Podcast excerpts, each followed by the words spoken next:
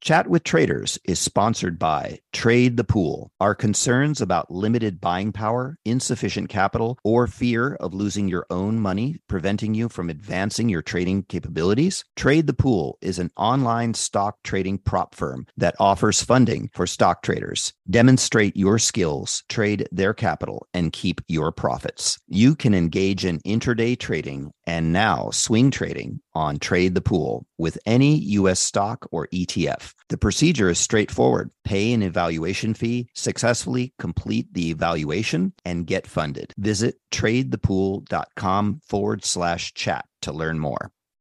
You've seen the headlines. Bonds are making a comeback. But if you've ever tried to invest in bonds, you know what a clunky, complicated, broken experience it can be. That's why at Public, they took fixed income and fixed it. Now you can find, evaluate, and buy thousands of bonds with an investing experience designed this century. Add fixed income to your portfolio with corporate, treasury, and municipal bonds. Go to public.com forward slash bonds podcast to get started. This podcast is sponsored by Public. Full disclosures can be found at public.com forward slash bonds. Trading in the financial markets involves a risk of loss. Podcast episodes and other content produced by Chat with Traders are for informational or educational purposes only and do not constitute trading or investment recommendations or advice. Markets, speculation, and risk. This is the Chat with Traders podcast. You're listening to episode 246. I'm Tessa, co host on Chat with Traders. Today, Ian interviews Uri Klarman. After seeing the great potential and opportunities available in decentralized finance, also known as DeFi, and the cryptocurrency universe, Uri left academia with a PhD in computer networks and later specialized in blockchain research. He started a company that would help crypto traders avoid the front running flash traders which had plagued Wall Street for years. Uri shares his contagious excitement and passion combined with his in depth knowledge about the history, technology, and benefits of DeFi and cryptocurrencies, which many believe that traditional markets cannot match. Please note, at the end of this interview, Ian has a brief addendum related to the topic of crypto and DeFi that you will want to stick around to listen, especially if you're focused in this space. As a reminder, None of what you hear on Chat with Traders is ever financial advice. You are responsible for your own trading and financial decisions.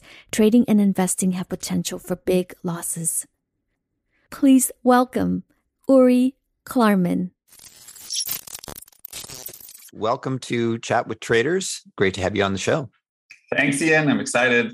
Yeah, if you uh, could share with us a little bit about your background and what was the early appeal of crypto to you? Sure. So I'm Uri, CEO and co-founder of Bloxroute. We call Bloxroute because we route blocks. We'll talk about it. Um, I was actually, I'm originally from Israel and I was a software engineer and then working in the high-tech industry for a bit um, or for a few years. I decided working nine to five at a tech company is super not for me and decided to move to academia. And so I quit. I joined the PhD program here at Northwestern University here in Chicago. And with my then advisor, and now co founder, Professor Kuzmanovic, and I was studying computer networks. So I, you know, my background is computer science, more specifically, computer networks. And even more specifically, is the blockchain network layer.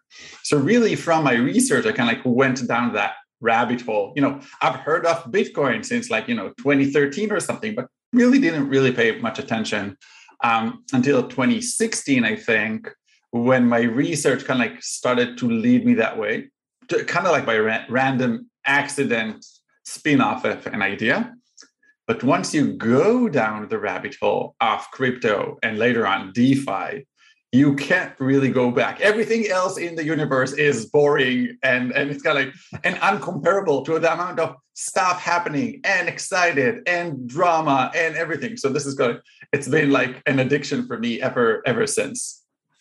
When you first got attracted to Bitcoin, did you think that there was something missing from our current centralized financial system? uh, or was this just uh, like an experiment for you to get into uh, into crypto? There, a lot have happened in crypto in the past few years.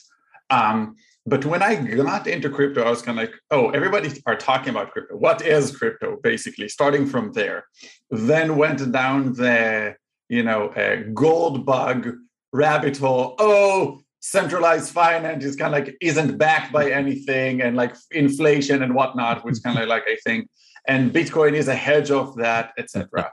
and then around 2017, it started earlier, but in 2017, there was a major split in the Bitcoin community, splitting actually the block, the Bitcoin blockchain into two: Bitcoin and Bitcoin Cash.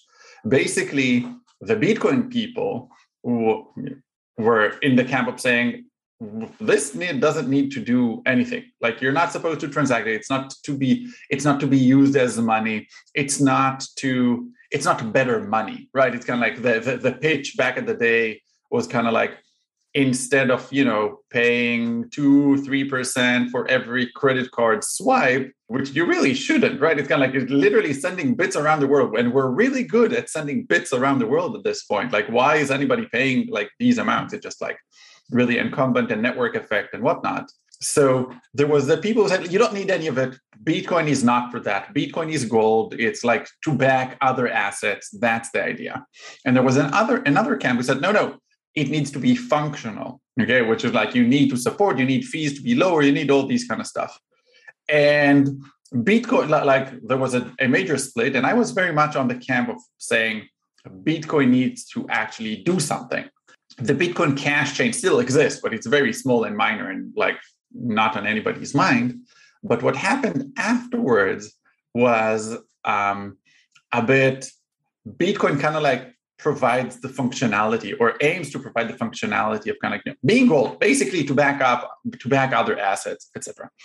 And any cool functionality that all crazy DeFi crypto people came up with were kind of, oh, what if we do cool stuff with it?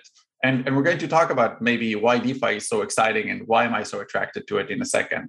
Um, but basically, take all the functionality, a different chain, Ethereum, okay, the, it's the second largest in terms of market cap. It is the largest in terms of like how much usage is in it, what it's being used for, etc. Basically, kind of like I think captured that gap. So functionality doesn't happen on Bitcoin. Basically, people take Bitcoin and kind of like wrap it and move it into Ethereum and then use it there for all sorts of like cool and, and interesting and, and innovative like usages, etc. So that was kind of like my path, kind of like what was I attracted? Originally, I wasn't. It wasn't me coming to say, coming and say, "Oh, we should fix the financial system." Mm. I'm a nerdy kind of like like computer science guy. I've less knowledge than probably most like of our of, of, our listeners right now about macro and whatever etc i'm the i'm the technical guy who's kind of like oh i can help the others. Here's here's what you could be doing. Here's this is important. That here's how you do that. So i'm, I'm much more on that front. But you know you give it five seven years or so and you find yourself knowing quite a lot about quite a lot of things. Tell us how and when you bought your first cryptos were all your buys through a centralized exchange? And did you trade crypto or you mostly buy and hold? And what types of coins did you buy? So I, I started to get into crypto in 2016. And then I think January 2017 it was, or something like that. Um, I went to uh, Consensus, the Consensus event in New York, which is or at least was the largest like crypto event definitely more on the business side and the financial side and so and at the time this is like the beginning of like like the 2017 bull market everybody are super excited and i'm walking in there I actually pinged the organizers, uh, which is kind of like it's a CoinDesk event. So I pinged them and said, like, I'm a poor PhD student. Like, I would love to come. This, this is my research, whatnot. So they gave me free tickets and kind of like allowed me in. They were super nice about it but I, I remember that feeling of walking into the, the the the the large venue there, so kind of like the main event, and everybody are excited and the price of ETH and price of and kind of everybody here are rich except for me. Like this is like like I I missed the boat. I'm too late. Everybody here already bought it. And now it's like they bought it at like $10. Now it's like $1,000 or whatnot. Everybody here are rich except for me. And it's funny, right? You think about like, well, if you came in 2070, you're so OG, whatnot. I'm like, this is many years ago. Um, so at that day, I kind of signed up for the first time, like moved from the theory to the practical. I went to Coinbase, I created an account and I bought um, um, I at at the time. So I bought Bitcoin, I bought Ethereum, I bought probably XRP, which is now I think already agreed to be a security or something like that, and isn't important in any way at this point. Um, and then afterwards, being being new to the thing, of course, then I did some trading and whatnot and lost. I would have made a lot more money if I didn't trade. Okay, so like, probably falling for all the mistakes that every new trader kind of like falls into. And I think especially my revelation was years afterwards was if you don't have a lot of capital, then you keep saying, oh, it goes up. Like, like you try to capture a bit and then you lose it. And you actually end up losing all your money that way. if you have a lot of capital, you're kind of like, well, I'm going to put this money here and I'm not going to touch it. Then, like, you know, well, it went up a lot. Do I feel like that it's the end of the bull market? Well, maybe we, I'll sell this percent or that percent. Mm-hmm. So moving to much longer time scales and not getting like so frantic about, oh, I'm losing that money. And it really shows you how having more capital, even without additional expertise, which you get of just having more capital and not have to worry whether you're losing it or not, makes you, I don't know, 10 times better trader. So luckily for me, I was a terrible trader, but I was early enough and kind of like, okay, enough in the know, etc and a lot of conviction in crypto and in DeFi. So when Ethereum was, I think, like eighty dollars, right, or something like that in the land, I said, like, like I don't know what's going on. I don't have that much money, but I'm definitely buying it like right now, under a hundred, and right, and it went up to I think it peaked at four thousand eight hundred, and again, I'm not the greatest trader. I'm the tech guy who helps traders. So it's mm-hmm. sold along the way. So sold it at like 400 and at 800 and at $1,600 and at three, 3,000 and at four, 4,800. So I actually sold at the top, but I also sold in many, many times like along the way.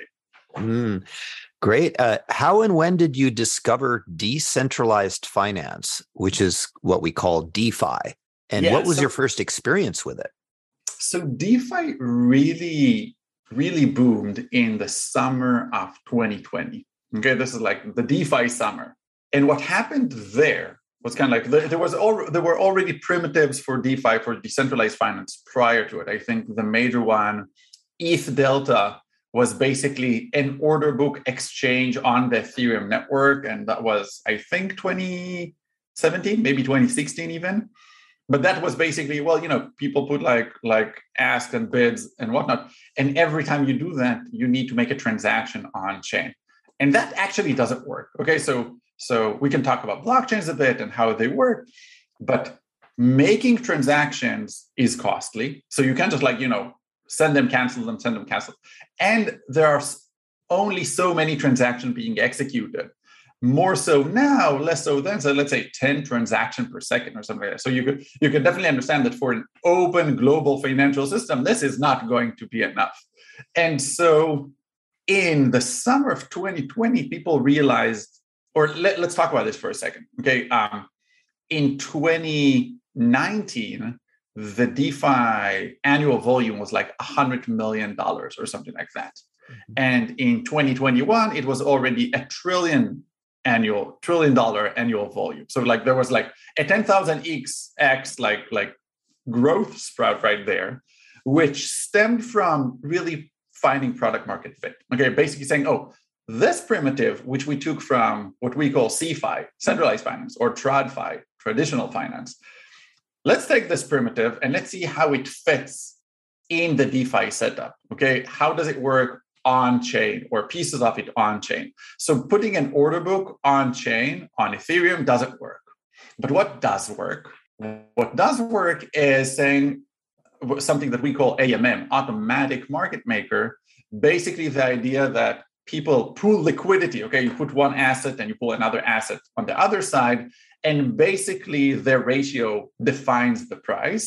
And you can buy one in exchange for the other, but you'd pay some fee depending on how much you buy. And there's like a, a slippage curvature. So if you buy a lot, you actually affect the price more and more and that turned out to be that you don't need to actually make put bid like you don't need to to be making and taking and and and kind of like putting bids and asks and putting the order book on chain and instead you have a new primitive where you kind of like interact with a smart contract okay we can talk about what exactly is a smart contract but so defi summer really happened boom in like the summer of 2020 and for us as a company that does networking. Okay, so our blocks Bloxroute as a company, what we do is that we allow people to see transaction fast, to send transaction fast, to see blocks. And we had all sorts of ideas why this is useful and can like allow for scalability, right? We just said like 10 transactions per second is, isn't going to cut it. But when the DeFi summer happened, we had like an oh crap moment. Okay, pardon my language. Kind of like we allow people to see transactions faster and so they can identify and blocks faster they can identify opportunities faster and we allow them to execute faster to send their transaction to happen so we allow people make better trades okay? We're kind of like flash boys for defi okay? We connect you with the rest of the network. You hear about critical information faster. You send your transaction faster. And at that moment you're like oh wait this is our product market fit. And that drove me really into the defi world right? So we were kind of like playing with all sorts of stuff around blockchain and how playing at the, with the network underneath the blockchain helps. But really, that realization, people are going are paying us quite a lot of money to get an advantage in trading. And again, trading turned out from being a niche to a trillion dollar per year. Okay, like that's becoming some serious money. I'm curious, why would anyone familiar with the stock market or any other types of well established traditional investments ever want to get involved in crypto or DeFi? I mean, I've I've heard many of our trusted elected officials and CEOs of banks say that mostly criminals use crypto and that cryptos are far too volatile and soon will become worthless. What possibly can DeFi offer us that doesn't already exist with our banks and stock exchanges? So, a that's an excellent question, and we should we should talk about it. I'll start by making a note that the currency that is actually really being used for criminals and money laundering and terrorism, etc., is the US dollars cash. Okay, that's the one thing that's like 98% of these activities are used with US dollars cash. And nobody says, like, let's ban cash because we want cash. It's very useful and valuable. And so, actually, the percent of activities that are related to criminal and whatever, etc., out of crypto is actually very, very small. And you could think that the gatekeepers of the existing system are looking at what we're doing and say, like, no, no, this is a terrible idea, right? It's kind of like this car thing, like a, a, carrot without a horse is like who needs that? It hardly moves anyway and it can't get you any more than a day's ride right? It's kind of like the fact they're against it or some of them are like like who was it? Um what's the name? Damien from he's no longer the ceo uh was it chase uh, there's one jp morgan um, yeah, but, uh, JP, I, but I think he's no longer. But Jamie like, Dimon, oh, I think you're saying yeah, Jamie Dimon. Yes, that, that's who I mean. So he was kind of like, "No, this is a scam. Nobody's going to," do etc. And then allowing their customers afterwards, actually, while making these statements, to allow them like exposure to that. So let's take that with a grain of salt. But the real question you're asking is actually a good question. Like we have banks, right? Like why we and we have credit cards. Why and, and we have stock exchange. Why the hell do we need a decentralized finance thing, which is almost by definition less efficient. Okay, like we'll do our best to make it as efficient, like that's as good as we're going to get. And the answer to that is starting with a bit of an analogy DeFi is open in the same sense that the internet is open. Okay, it's always on. Anybody could participate, anybody could start a project or start an idea or start a product, anybody could interact with that. right? So it's kind of like if you're a small shop owner, you can only reach the people around you, like in your small town, in wherever. But if you have an online shop, all of a sudden that is literally available for everybody out there in the world. If you build like something really, really good that people really like, then you'll find yourself like they don't know how big or small you are. And the exciting thing about the DeFi is being a single global open financial system for the world. Okay. It's open 24 7, 365.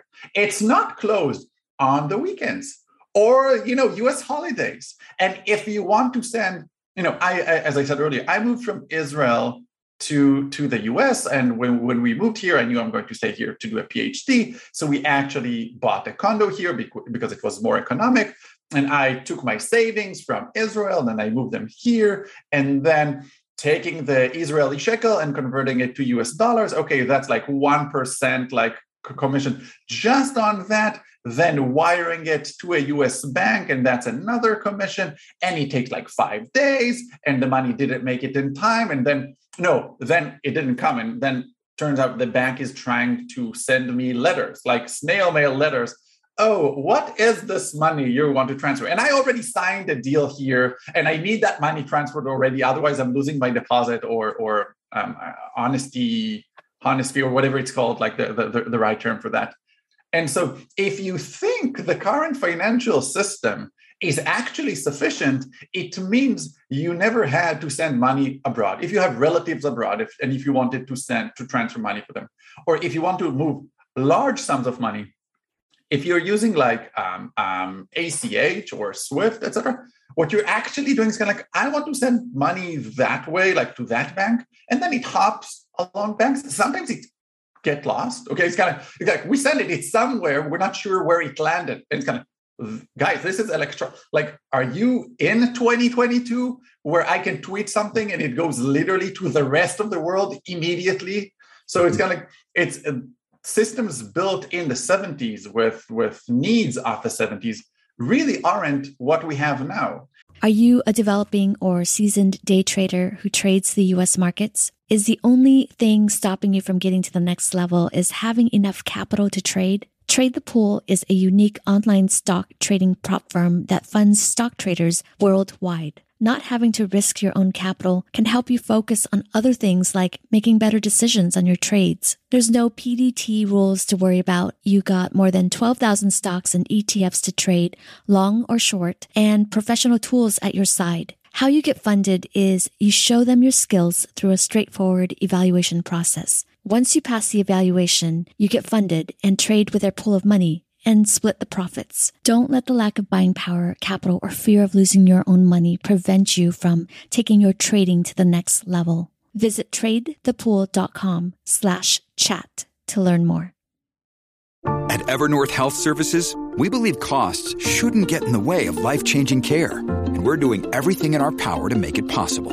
Behavioral health solutions that also keep your projections at their best? It's possible. Pharmacy benefits that benefit your bottom line? It's possible. Complex specialty care that cares about your ROI. It's possible. Because we're already doing it. All while saving businesses billions. That's Wonder made possible. Learn more at evernorth.com/wonder. Another day is here and you're ready for it. What to wear? Check. Breakfast, lunch and dinner? Check. Planning for what's next and how to save for it? That's where Bank of America can help. For your financial to-dos, Bank of America has experts ready to help get you closer to your goals. Get started at one of our local financial centers or 24-7 in our mobile banking app. Find a location near you at bankofamerica.com slash talk to us. What would you like the power to do? Mobile banking requires downloading the app and is only available for select devices. Message and data rates may apply. Bank of America and a member FDIC. It's similar to saying, well, we don't really need Amazon, right? What's the difference between Amazon and, you know, just call your supermarket and ask for the stuff you wanted. They'll arrange it and you can come pick it up. It's basically the same?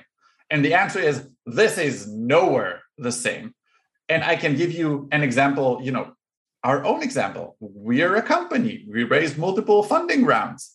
And basically orally said like can i not wire you the money and go physically to the can i send you usdc okay so that's like like us dollars on ethereum can i just wire you? Yes. Okay i sent you a dollar. Did you get it? You know just to make sure it works like properly and nobody uh, yes got it. Okay just send thanks. This is done within like a minute rather than you know okay, the, the CFO of the hedge fund needs to create like an order. It, this is a lot of friction that goes away. And I'm not even talking about, you know, credit card companies taking like two, 3% out of like every transaction happening around the world. I'm not talking even about that fragmenting the market. Okay, so like, why does like if you're in the UK, you can probably participate through an intermediary, right? In the UK stock market, etc. Right. So you like if, if you're if you're in London, it's not like being in Chicago, which is not like being in Amsterdam or Hong Kong or Shanghai, etc. And the world is fragmented around these points, right? About, around these centers of financial activity. And there isn't any reason to fragment the market. There, there shouldn't be like, well, the market is closing on the market like in Australia right now. So the prices just went down a bit, but within three hours, it's going to open up, I don't know, somewhere in the middle of Asia. So we're going to like like all this stuff shouldn't exist in 2022. Okay. Like, like so this is my my, my sorry, somewhat emotional answer. DeFi, people talk about DeFi and oh, you could buy coins and they'll go up by so much, and here's an opportunity. That's like one, and it's true, but that's not it and it's it's mostly a byproduct of people getting excited about DeFi and then kind of like building stuff. And some of it makes sense some doesn't make sense. And some would say, well, you know, if you're trading, if you're day trading, and this is where this might be become very interesting to you know our listeners right now. If you're day trading and you know the regular this has become so competitive. You're competing with the best algorithms around the world and like, like shops that do just that and they have better networking connectivity than you and they're going to beat you basically every time. And and so so you should think about defi because it's a greenfield. And again it's true too but that's not the point. The point is that defi is an open global financial system that a lot of people some of them very small some of them very very big entities okay are saying oh this is super interesting this is useful for us and this is the thing that which is why people should pay attention to DeFi. Okay. Many people would say, okay, great. When I need to send money or receive money, um, I'll just use DeFi, use the cryptosphere. But I'm an investor. I rarely need to send money, uh, but I do want places to invest my money. I want to, I don't want to just speculate on some some Doge coin or some other coin I've never heard of. I want to actually generate income opportunities. Eh, you know, I'm tired of getting 1% from my bank and and uh, many stocks don't pay that high in dividends these days. So, are there any income opportunities through DeFi? So, so the, the, that's an excellent point. So, first of all, I am very much against Dogecoin and this coin and that. This is the thing that hurts crypto and hurts DeFi. Okay, so it's kind of like somebody makes up an idea everybody agrees it's a terrible idea but you know there's like like a, a, musical chairs game kind of going on oh but you buy it's stupid it doesn't work at all but, uh, but you know but it goes 10x so you didn't buy it are you stupid or are you smart okay and this is like this happens every bull cycle so basically everybody and said you buy it and it works all the way until the point it doesn't right and then some people which is usually retail and not like the investors who got in really early on at much better prices and made like their 100x, etc. So I totally agree with that. Now, in order to answer your question about, okay, I'm an investor, what do I actually do? How do I participate in this? And there are really cool primitive, cool primitives basically provide liquidity. Okay, like one of the things that help DeFi boost is the idea that you can provide liquidity. That liquidity pay other like allows for product to work, and you get fees for that. Okay, so we'll we'll kind of like unpack this in a second. But before we do that, I want to unpack a bit what happened when we moved from CeFi to DeFi. Okay, it's kind of like, okay, so okay, CeFi centralized finance, DeFi, DeFi. What does it actually mean, DeFi?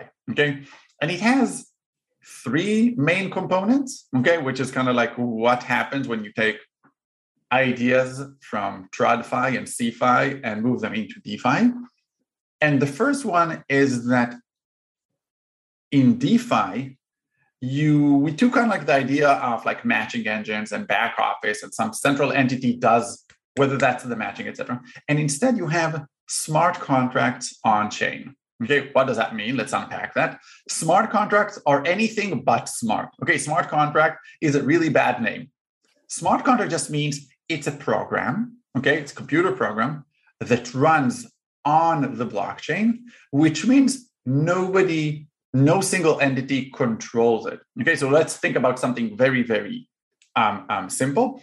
There, let's say there is a program and it counts. Okay, so it started zero, and every time there is a new block added to the blockchain, new transaction being executed, it increases by one.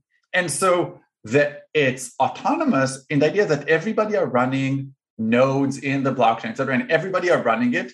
And if you run your own node participating in the blockchain and you said, oh, let's change it, it's supposed to move from two to three, I can change it from two to seven, right? You could, but you'll only change it locally on your computer. You can't go to the rest of the network and change how they're running the program. So it's as if everybody are running the same program and therefore everybody get the same result. And you could run something else, but then you're just like everybody else are doing one thing and you live in your own tiny world and nobody cares like, oh, you made a million dollar, right? You just added money to yourself. But yes, only in your world. Nobody else accept it's not in the consensus.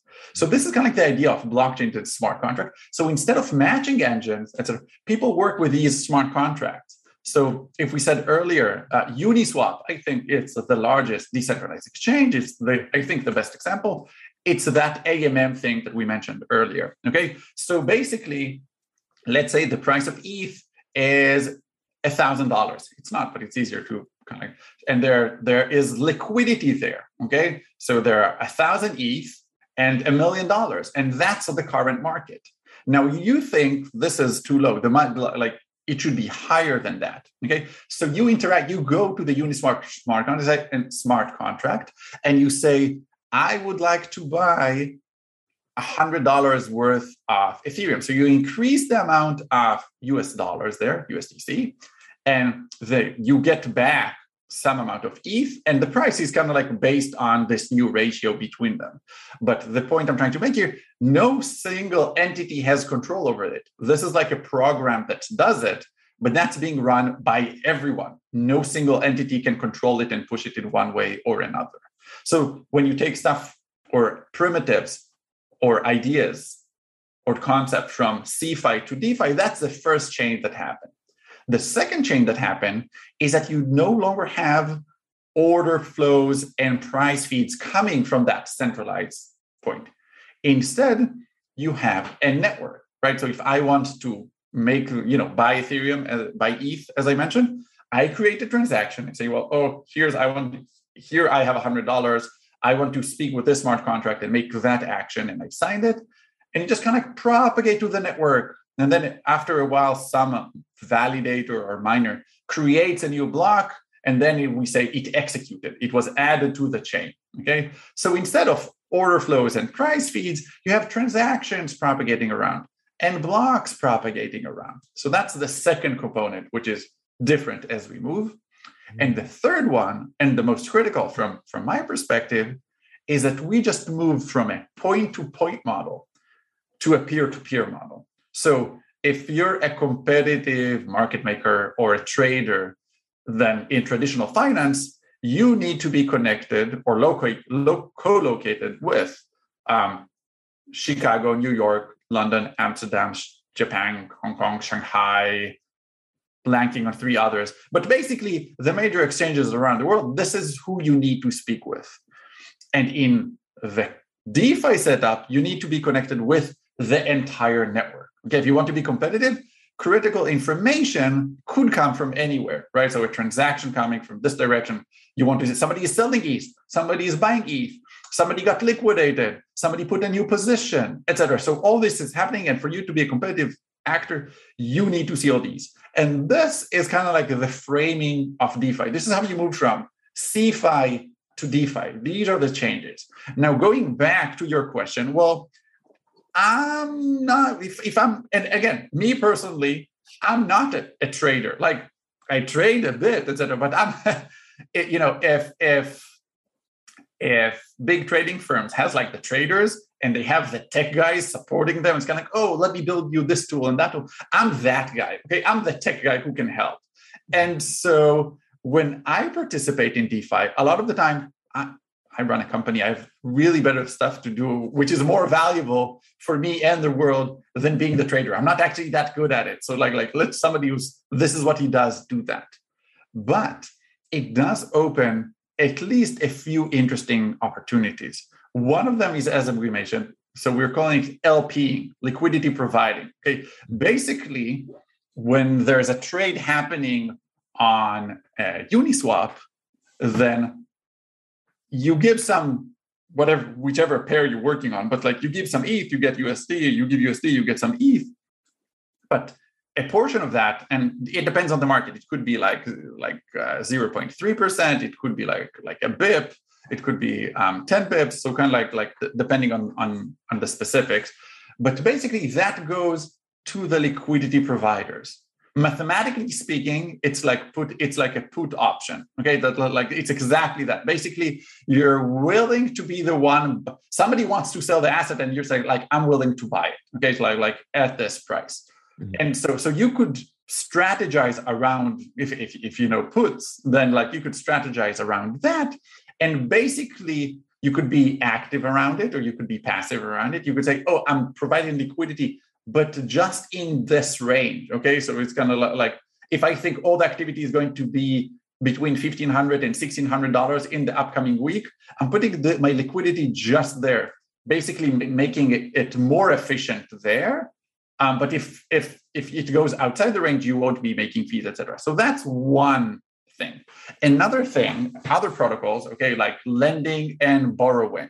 Okay, so credit um, which is something a lot of people are excited about. Again, being less of a trader, then it's kind of like less of uh, less of my go-to option. But basically, you could come and say, "Well, I have ETH, but what if I want to long ETH? Okay, can I lend my ETH and borrow USD for it. So it kind of puts me in a position and then use this position and let's say by there's something called Squeeth squared eth so basically the idea is like like like like, its value is the it, it, it's it's a way to be long to like to the to, to exponentially. So you could buy Squeeth and you constantly pay a stream to those who are shorting it on the other side. But if you're long eth for the short period of time then that kind of like allows you to get exposure. And so so that's kind of like in, there are leveraged options but usually it's about like everything's collateralized and over collateralized in, in the defi setup so that's another thing and you could do like even fancier things like take eth take Squeeth right squared eth create a market okay so provide liquidity of eth and Squeeth and then you're basically long ETH one point like to the power of 1.5. So it's kind of like in between them. So you could do like like fancy things around that. Mm-hmm. Um, I was act. Does that make sense? Up until yes. Now? Yes. So I, I had a question. Uh, so I'm on the uniswap.org site and I'm mm-hmm. looking at this section in here called pools. And uh, so I see some of these combinations that you talk about about being a liquidity provider, and I just look at some of the the big pools, and I see, for example, uh, USDC slash ETH. Uh, have you have you uh, ever done any liquidity mining, um, say on Uniswap? And if so, what were kind of the range of yields that you saw? So so a, a, yes, I did that. And I would also say more than that. Anybody who say like, oh, well, crypto seems to be interesting, or it's kind of like DeFi seems to be interesting. My and, and I tell this to all our employees, and we're actually going to kind of like sponsor it internally. But anybody out there, take a thousand dollars, okay? Consider it tuition, okay? Use that, add it to Coinbase, download a MetaMask, try to send it to yourself figure out you need eth in order to send stuff so you pay for fees okay so send money from yourself to yourself understand that that costs you like two dollars so making transaction or maybe less right now it's actually less so it's like 20 cents, whatever. But basically understanding that execution is actually costly in blockchains and crypto in DeFi. And when you're touching the more complicated um, products, so like Uniswap, etc., fees are actually substantial. Okay, so you could pay, be paying like twenty dollars to get into position, etc. So you're actually going to do a lot less movement because it doesn't unless you have a lot of capital. If you have a lot of capital, then then it's a no-brainer. You kind of like like yes, it costs money, but not not compared to how much you're you're kind of like putting like in line there. If you if you know you're a normal person and getting into that, it's kind of like, wait, well, hold on, I don't like you know burning twenty dollars every time I get into position and out of position. Like this game is different. The way it works in Uniswap, like right now we're at Uniswap v3, okay, which is where you can do what I said earlier. You can decide in which range you want to be. You could also do like, well, you can cover the entire range, but basically it only makes sense to do LPing between two assets that you think are going to kind of like play against one another. Sometimes one will go up and the other will go down, and vice versa, etc. But they're going to be somewhat correlated between them, and you're going to be making money out of fees there. If they're not correlated, and one go up and one stays the same, or one stays the same and one goes down, you know, long term, basically you're going to end up holding all the bad assets and like continuously selling them you know selling your good assets for your bad assets. Okay so it's kind of like you have to understand how if you're in a position right and you kind of like you're providing liquidity between the price of a thousand and two thousand. If the price goes be like you're kind of like selling all your eth all the way to a thousand dollars and if the price goes below that sorry if the price you're going to hold on only to your eth right? It's kind of like you're you're putting it between a thousand. Say uh, you sell them at 2000 you sell them at um, um, 1900, et cetera, et cetera, you end up, when you go outside of the position at the lower end, you end up holding the bad asset, right? It's got ETH went down really, really, really badly, and you're holding that, and you gave away all your US dollars. And if it goes up, you kind of like you sold all your ETH for the US dollars, and you got you end up holding all the US dollars, but you're out of ETH, right? So it's kind of like you have to keep that in mind. So you want to be mindful of cycles and what the current market looks like. Is it like crab-like? Is it like it and this is where me as as somebody who's not an active trader then i am much more like i take multiple assets which i'm bullish upon on anyway. And so like well i think these two assets are both going to do really good. I'm not sure which one is better. And i could extend the value i'm getting or kind of like like like i could make, be making more by also providing liquidity for that. And then it gets even funnier than that. In ethereum literally next week we move. So i don't know when this is going to be broadcast but as of like like september somewhere between september 13th and september 15th there's going to be a major event called the merge. Okay basically ethereum moving to a proof of stake system. What's your views on that? Yeah what what are what are your excellent. views on that? Okay it, so you support excellent it. it's fantastic and it means it's actually worth dig, digging into just because it's awesome and i think people would kind of like, like really it sounds complicated. It isn't. So we can kind of like maybe maybe simplify it in a second. But what happens in the merge is that instead of miners wasting electricity competing to mine the next block and add another block to the blockchain and this is a major concern and a major criticism of crypto and blockchains. Well you're burning all this money just trying to make the next block to get a reward. And this is just like really bad for the environment. In proof of stake you throw this competition away and basically it becomes to being is it my turn to add a block? Is it your turn to add a block? Like it, it becomes like a predetermined order each one depending depending on how much stake okay how much stake eth they have. They're going they're going to to to be adding blocks and be rewarded for it. So staking eth basically if you have eth great okay you're long eth you have it okay you could stake ETH, basically getting something like 4% APY by saying like, okay, I'm going to support the network. Basically, the, re, the, the idea is that people would add blocks and they want to do anything nasty because if they do nasty things, they get slashed. It hurts their stake. So it's kind of like, well, if I have a billion dollars of ETH there, I'm not going to, you know, create two blocks at the same time or try to create a, an invalid block which again, it doesn't break the system, but it hurts the system.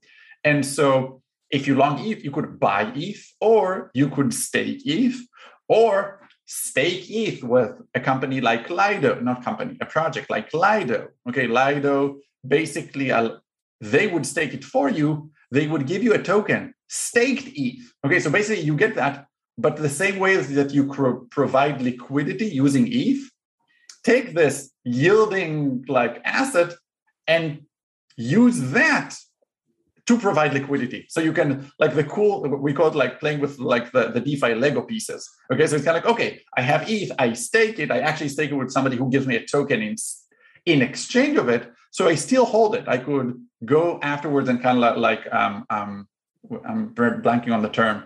Um, you know, give it back to kind of like get my whatever I stake there, um, and more right with a four percent APY on top of that.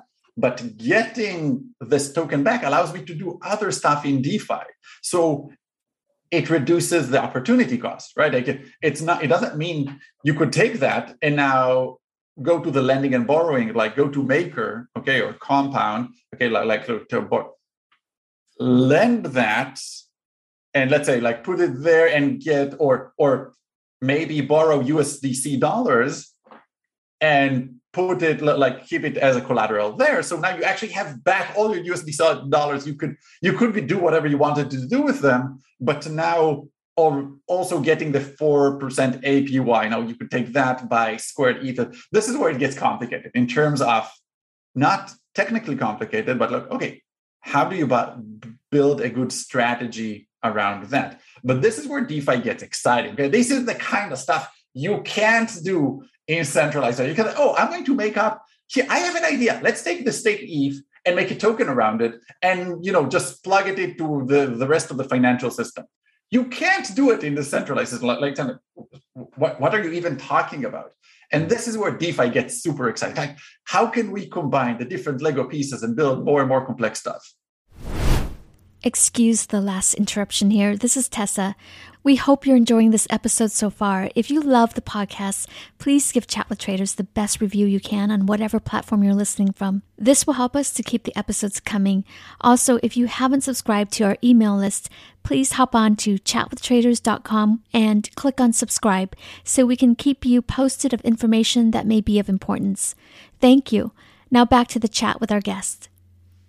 So, uh, many investors will want to know can I make more than what I'm making from my bank deposits through being a liquidity provider? And am I only gonna am I gonna have to go through all this work and and still only collect one, two, or maybe three percent annualized on my returns, or is the possibilities much greater than that? So from the get-go, staking ETH gives you four percent APY. More than that, but it gives you exposure to ETH. Now, is that a good thing? Is that a bad thing? Go hedge it with like like take that ETH and like you know like this.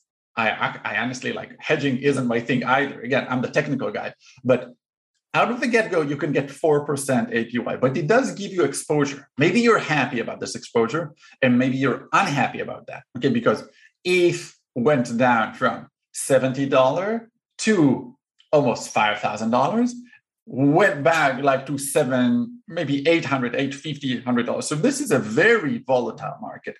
I am very, very bullish and very, very long ETH long term.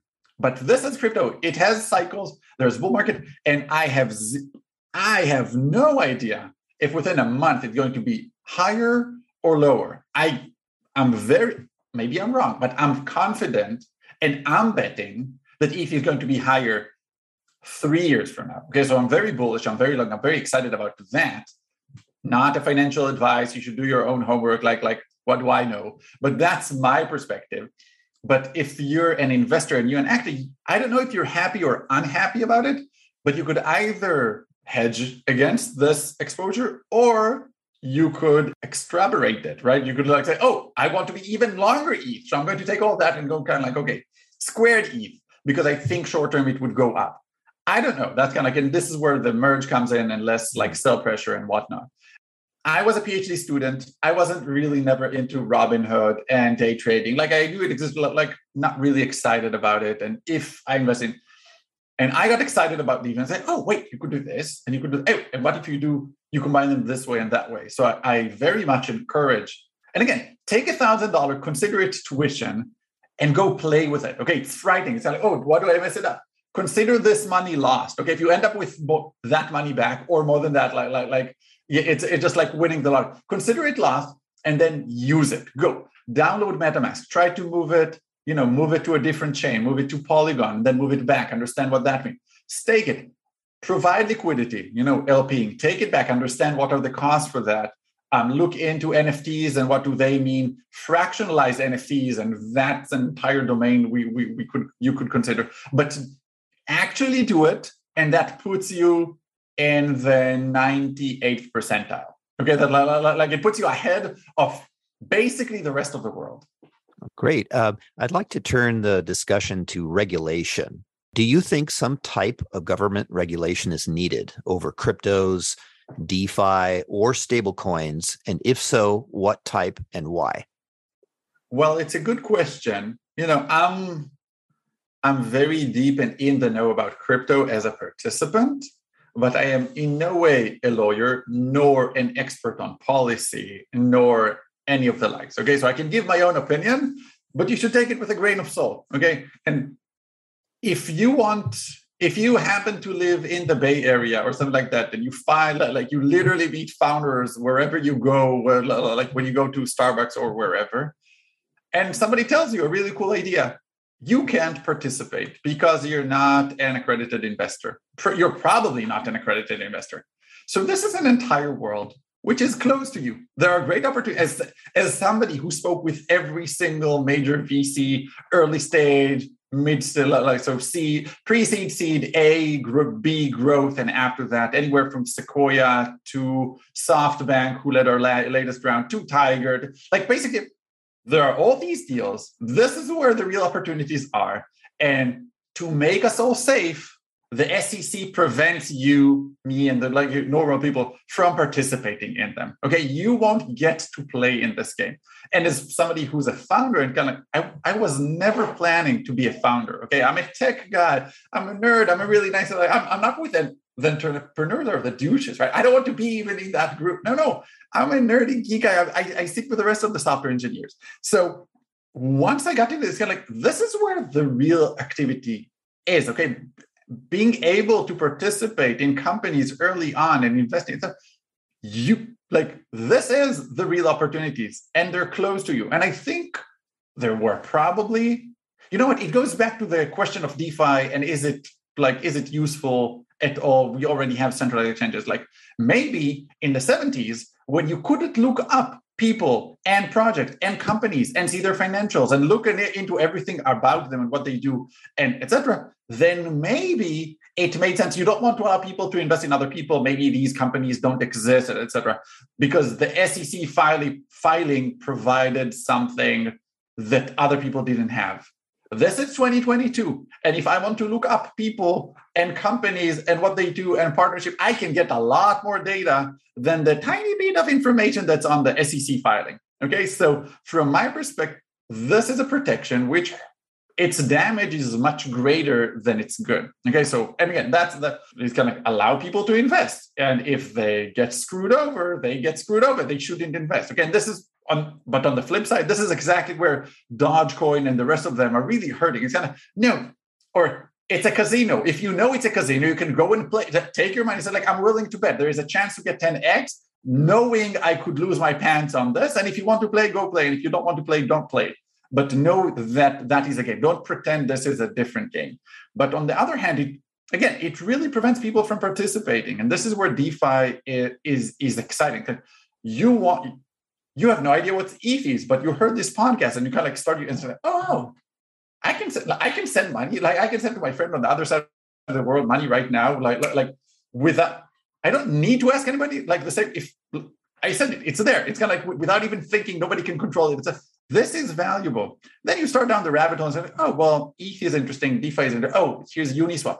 Oh, Unitoken doesn't have, so Uniswap has a token it doesn't get any percent of the fees, which are quite significant. Okay, like, like, Uniswap is big, but I think everybody are betting on it because I think it has a good chance of turning the fees on. And you could decide, do you want to participate? Do, like, are you betting that it will be turned on? Or you say, like, oh, it would never be turned on in Uniswap. So do your own homework, figure it out, decide, and participate. I think regulation hurts a lot.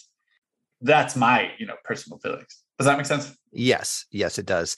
Um, what opportunities uh, if any, do you see with the Ethereum competitors like Solana, Avalanche, and others? Um, do you think Ethereum will likely dominate DeFi for years to come? It's hard to say. We're definitely seeing. So there are a few things. Let's unpack that. People betting on these chains say, well, this is like Ethereum and it's just as good and it has a chance. So if it has you know, 1% chance of competing with it and, and beating it out of the market, we're still so early, then it's kind of like it makes sense, then it should be valued this and that. That being said, we've seen, we call them Ethereum killers, EKs, right? And like we mm. see them come and go, and most of them don't leave a mark. Some of them are kind of like, well, I think the worst example, um, EOS. Okay, like EOS is kind of like the oh, it can and it's terrible. It doesn't work. Like uh, technically incompetent and whatnot, etc. Like Ethereum has a lot going for it in terms of community, people actually using it, people actually getting excited about it, building the right tooling for it, so it's much easier to participate in it. And basically, all these other chains try to connect to Ethereum because that's the only, this is where the activity is happening and they're trying to compete. But you know, BSC is on the Asian side. BSC is the Binance Smart uh, Contract uh, chain or smart chain, um, and it's actually quite big and getting quite a lot of traction. Um, Solana, I'm actually bullish on. Um, um, but but again, so so there's there are people betting on it. You know, I'll buy the token. The token would go up just like Ethereum. So like that's one angle. I can't even comment on it. I have no idea. I don't know that how that's going to play out. We're definitely seeing actors working on these other chains. I, I personally, or we as a company, are actually working quite hard on Solana and onboarding really big users and really big traders to utilize the significant trading capabilities happening there. If we talked about um, EtherDelta at the beginning, like order book on chain, which doesn't work on Ethereum, it does work on Solana. Okay, so it's called Serum. Okay, so there is literally an order book on there. So if we, we provide an API that anybody could utilize to trade on top of that. So it's kind of like if you're familiar with an exchange API, here's an API that gets you there. Okay, so like, like allows you to trade on top of that. And it is a viable solution on top of Solana. Now, how is this going to play out? I have no idea. I I my bet would be that Ethereum is going to be significant and dominant, potentially the most like most significant like chain going forward for the foreseeable future. But two, three caveats for that. One is that it doesn't mean it doesn't happen elsewhere too. Okay, so it's kind of like you have pieces that, or what Ethereum got is composability. So you can play with one piece and you know take this and use this token to land there, and then take that and and if you can connect with that, actually you can get a lot of activity going into you. That's one. Second, I mentioned earlier about Bitcoin and Bitcoin Cash and and kind of like like the, a bit of the history. So Bitcoin kind of like say like we're going to be gold, and Ethereum jumped in and filled the gap of functionality but there might be additional so beyond defi functionality and gold is there a third functionality which currently nobody's catering? And if so and whether that's like you know assets gaming on chain like i get like, like metaverse you name it etc so are there pieces out there that cannot be achieved with bitcoin as gold and ethereum as a like functional um, um, piece I don't know. I didn't think about all the stuff you could imagine potentially do. So there's definitely an opportunity. One potential comes down a bit to your regulatory question. It's it's about privacy. So and, and maybe that's worth tackling and kind of like even digging a bit deeper the US dollar cash is valuable. So the fact that people use it to launder money and you know do all sorts of stuff is kind of like, yes, it, there are bad stuff with it, but like it's worth it, right? And we have cars and people die in car accidents, which are like okay, but it's very functional and we use it. So it's kind of like the good is kind of like bigger than um, the cons or the negative externalities. And then you say, well, but privacy, but only if you're a con man or or a scammer or something like that, or a terrorist or a money launderer or, or whatever, you want privacy. Everybody else should be just fine with everybody looking over their, their shoulder and seeing what's in there. And I encourage people to rethink that and say, like, maybe, maybe you donated to Planned Parenthood. Okay. Okay. And something like that, which is something which is very controversial. Or you're in the 60s and 70s and you're contributing time, effort, or, or even you have business with activists, whether that's about like race equality, whether that's like feminism and civil rights, maybe, or, or a completely different angle, maybe you're participating and you have trades with Ukraine, you're in Russia and you have trades or activity and you're supporting Ukraine on the other side, or vice versa. I'm pro Ukraine in this situation. But like maybe you're doing something that wherever you are, maybe currently it's not okay, or maybe it's okay right now, but within five years it won't be okay. And so maybe you want your privacy. Maybe you don't want the administrator, right, or the, the government. And I'm, I'm anything but an extremist on this. Okay, I'm not a libertarian, which are like, no, we should have no. I'm not that. But that being said, I should have my privacy. That is actually important. It's important for civil rights to have privacy. I should be able, right? Maybe you're gay, and all of a sudden, you know, like 15 years from now, we're like super conservative, like um, legislation or something like. Can you get married? Can't you get married? So, like, I'm it, in not uh, uh also guns. Okay, like, like I intentionally pointing out all the questions that have, people have really strong opinions one way or the other, and say, like, do you want to be discriminated because of your opinion, whether they're we should have guns or nobody should have guns. I don't even know what's the right opinion there. But your personal opinions are yours. You should be able to act on them, and whether that's donating or participating or whatever you want to do, and not to be thrown outside of your bank. Oh no, we're not. you're banned from here. Okay, you're not allowed. You're, we just freeze your assets, etc. So privacy, from my perspective, is important. Yes, it also allows for con man and scammers and whatnot to get away, but but but but, but it's worth it from my perspective. Right. Well, I want to thank you very much, Yuri, for coming on uh, the show here uh, and sharing your views. Uh, how can our listeners get in touch with you? So everybody, everything crypto and DeFi is happening on Twitter, basically. Okay, so look up Bloxroute, okay, B L O X R U R O U T E, or Uri Klarman, or just one Uri Klarman in the world. Google me, find me on Twitter. Like, look it up. It's interesting. And again, it's slightly overwhelming when you get into that, like at the beginning, but like, consider yourself, oh, I'm interested. I'm going to actually do it and do it hands on.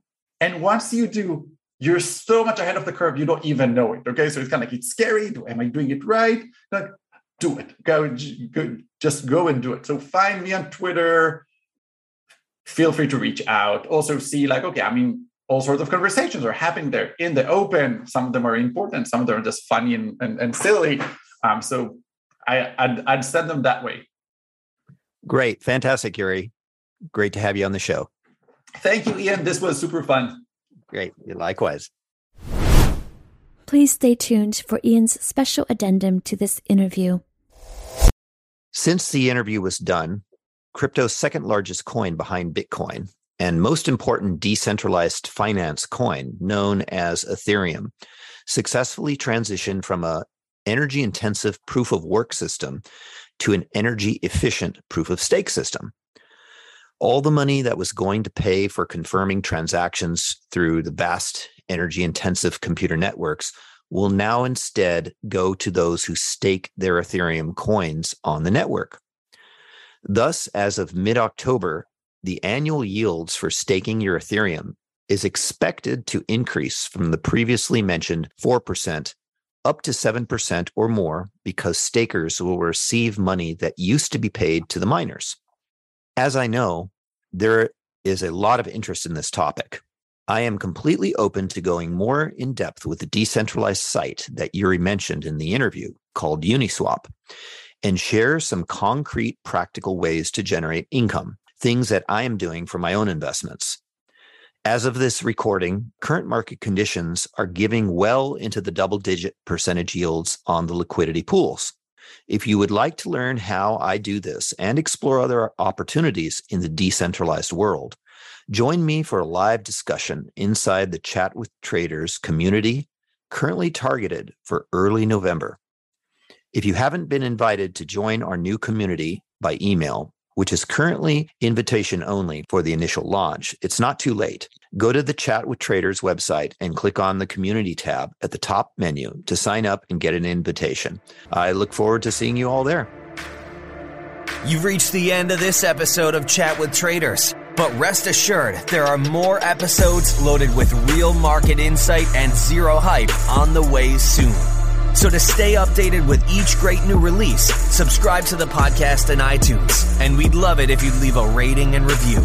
We'll catch you next time on Chat with Traders.